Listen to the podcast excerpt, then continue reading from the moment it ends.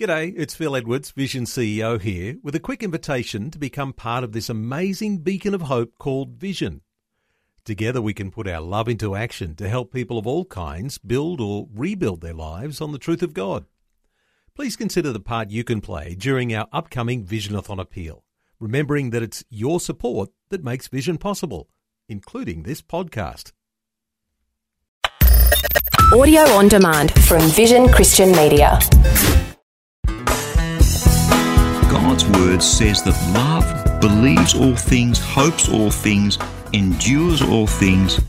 And it turns out that since God is love, since God's our dad, that's exactly what his love towards us, yes, you and me, looks like. Exactly.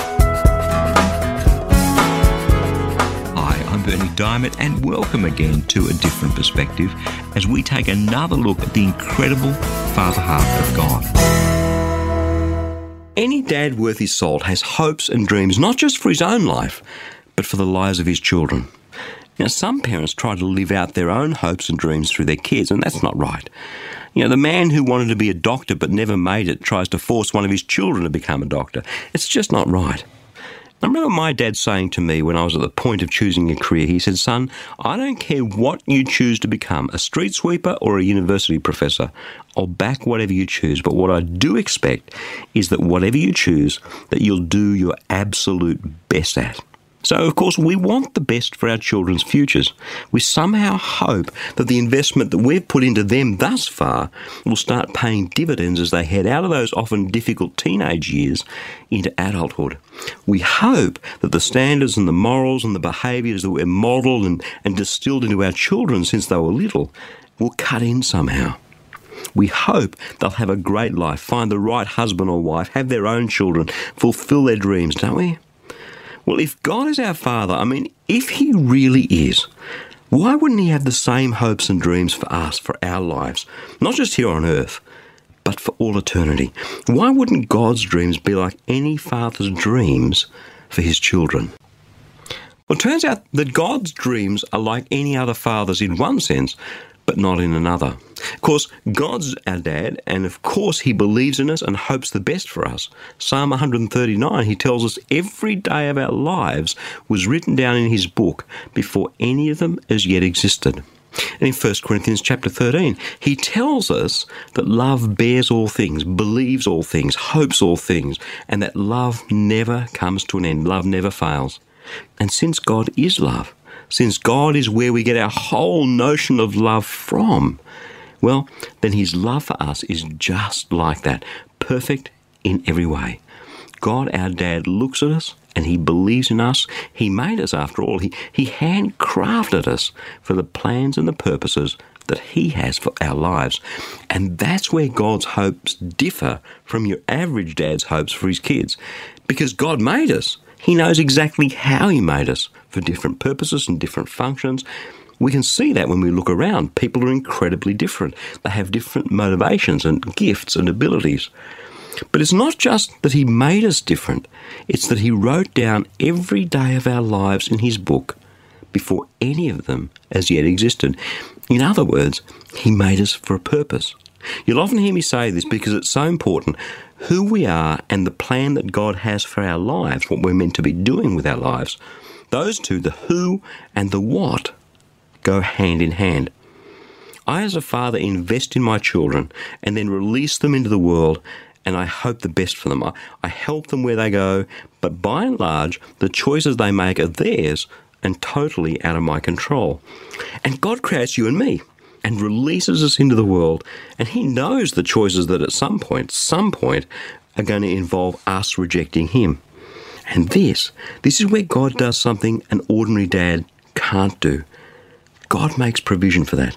God, the dad, knows that we're going to reject Him at some point and go astray in a way that deserves an eternal punishment. So, He makes provision for that at great cost to him. Have a listen. Romans chapter 8, verses 31 and 32. What then are we to say about these things? If God is for us, who can be against us? He who did not withhold his own Son, but gave him up for all of us, will he not with him also give us everything else? In other words, God's on our side. He demonstrates that by sending his beloved son Jesus, by giving him up to death on a cross, so that we can be reconciled back to God. 2 Corinthians chapter 5 verses 18 and 19. All this is from God, who reconciled us to himself through Christ, and has given us the ministry of reconciliation. That is, in Christ, God was reconciling the world back to himself, not counting their trespasses against them, and entrusting the message of reconciliation to us. It's in Jesus that we discover how much our dad in heaven loves us. The death of Jesus is the ultimate expression of a father's love for his children. For God loved us so much that he gave his only son so that whoever believes in him wouldn't perish, but have eternal life. I'm not sure whether you're a parent or not, but if you can, can you imagine, can you even begin to imagine how hard it would be to give up your child to be nailed on a cross to pay for the crimes of another person? Can you imagine? Well, God the Dad did exactly that because He has a plan for our lives, a plan for His best. And we often, inevitably, inexorably stray away from that plan. And Jesus is the way back, the way back to Dad. Through Him, we have forgiveness. Through Him, we're reconciled back to Dad. One of his disciples, just before he was crucified, protested, We don't know the way where you're going. Have a listen to what Jesus said. John chapter 14, verse 5. Thomas said to him, Lord, we don't know where you're going. How can we know the way? And Jesus said to him, I am the way and the truth and the life. No one comes to the Father except through me. If you know me, you will know my Father also. From now on, you do know him because you have seen him. Putting our faith in Jesus that's the way back to God, our Father. It's the only way back to Dad. And Dad's opened the door despite our rebellion, despite the fact that, that when He set us free into this world with a great plan for our lives, we wandered away from that plan, despite the fact that we turned our backs on Him because he's our dad, because his love bears all things, hopes all things, believes all things, because he sees the potential in you and me, because his great and mighty Father's heart aches to spend an eternity with you and me. He offers up the one thing that's most precious to him, more precious than anything else, his one and only Son, to suffer, to die a brutal death, in order to open up a way back to God. A way that meets God's need for justice because God is just and our rebellion demands punishment, but a way that avoids the punishment falling on us by putting it on the shoulders of His Son. So great is God the Dad's love for us, for you and for me, that He sent His one and only Son to die for us in our place, so that whoever, whoever puts their faith in this Jesus will not perish in an eternal inferno, but will have life eternal in the very presence of God. That's the hope in Dad's heart for you and me. But the decision to respond, the decision to put our trust in this Jesus, the decision to take the way back, that decision is completely ours. The cry of God's heart, read it through the Bible from almost the beginning to the end, is this I will be your God, and you, you will be my people. That's the cry of the incredible Father heart of God. And in and through Jesus, He's done everything that's needed to make that happen. All we have to do is to accept His free gift of eternal life, to accept the offer of an eternity with Him, to accept Jesus Christ as our Lord and our Saviour, because He is the way back. He's the only way.